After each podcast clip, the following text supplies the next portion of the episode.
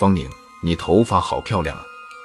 方宁回头发现，说话的人是同班的贾帅，他是年级女生公认的男神，高瘦的体格，脸上洋溢着阳光般灿烂的笑容，让人很容易沉迷在在这种光晕中，是吗？我最近头发做了不少保养呢。方宁撩起耳边的秀发，心里暗自偷笑，连男神都为她的长发倾倒。说起来也奇怪，不久前的一个月，方宁还是一头短发的假小子，穿上统一的校服，从背后看，很容易误认为他是个男孩子。寝室里的几个伙伴也没少拿方宁的短发开玩笑，时常弄得方宁面红耳赤，却只能在一旁强装镇定，轻描淡写的表达自己丝毫不在意。方宁表面说不在意是假。他比谁都渴望一头好看的披肩长发，可是爸妈给他的头发天生是卷的，只要稍微长长点都会密密麻麻卷在一块，像是爆炸头一样引人注目。作为一个女孩子，她当然无法忍受，从此只留着短发。可是令所有人不解的是，一个月后，方宁在不知不觉中秀发疯长，从当初几乎看得见青皮，到现在长发披肩。瞬间变成了校园里的背影杀手。事情的真相要从方宁遇到的一个神棍讲起。那天在街边，方宁被路旁的一个打着算命旗子的神棍拦下，软磨硬泡要给方宁算一卦。方宁一点都不迷信这些，但是苦于神棍纠缠不清，只能佯装答应。两人在路旁坐下，神棍有模有样的掐起了指头，嘴里念念叨叨。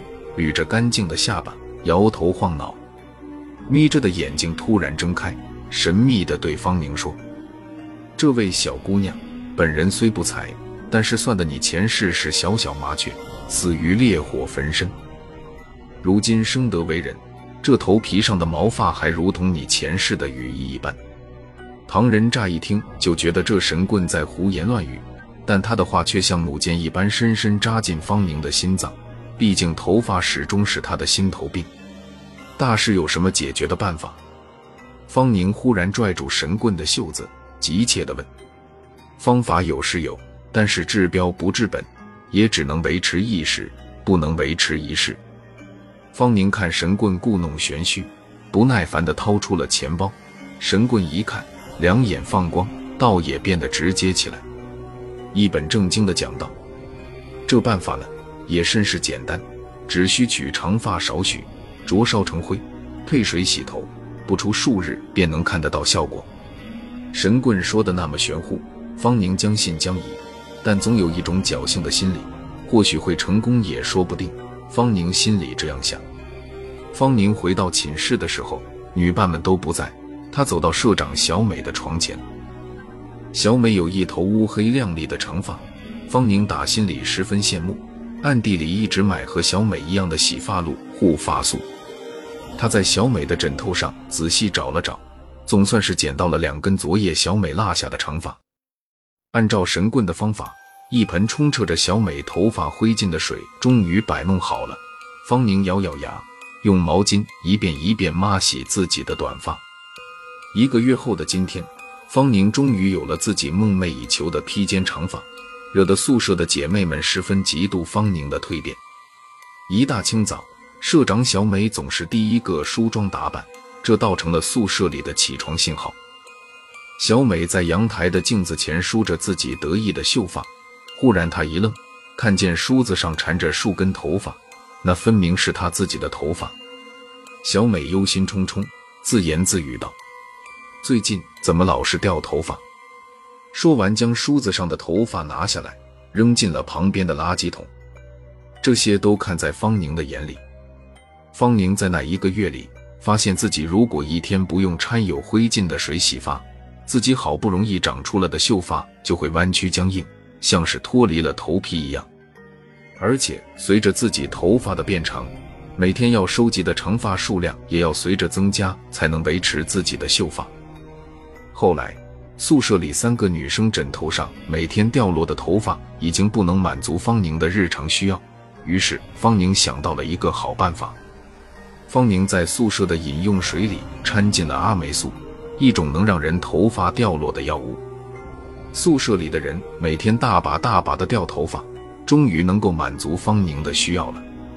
如果没有意外发生的话，方宁应该能过上快乐的校园生活。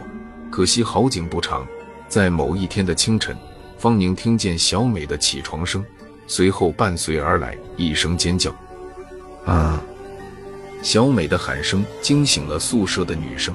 方宁起身，只见小美把自己蒙在被子里。你怎么了，小美？舍友喊她，却只听见小美在被子的哭声。一个女生走到小美床边，突然也惊叫起来。方宁过去一看，原来小美的枕头上留下了一大捆的头发，那是小美头上全部的头发。舍友们不知所措，但当他们把目光转向方宁的时候，又发出了一声尖叫：“方宁，你头发！”方宁感觉莫名其妙，只觉得今天起床时头显得特别沉重。他扭头才发现。自己的秀发竟然长的触及了地面，方宁十分害怕，飞一般逃离了宿舍。方宁逃回自己的家里，父母出差常年不在家里，他急匆匆跑进自己的房间，看着镜子中的自己，长发十分靓丽，只是已经拖在了地上。方宁拿起剪刀，咔嚓一下剪掉了一大把，那些被剪掉的头发像枯草一般，瞬间就卷了起来。刚剪去大把的头发，方宁松了一口气。再看看镜子中的自己，方宁瞳孔忽然的放大。他头上的头发像活了一样，张牙舞爪的长长。不一会儿，头发又碰到了地面。方宁的家外响起了警笛声，几名穿制服模样的人敲了敲门，没人应答。几个人给彼此使了眼色，直接破门而入。搜查到最后一间房间的时候。几个人听到房间里不断传来窸窸窣窣的声音，打开房门一看，所有人都愣住了。房间充满了黑色的丝状物，而且还在不断疯长。镜子前躺着干瘪瘪的方宁。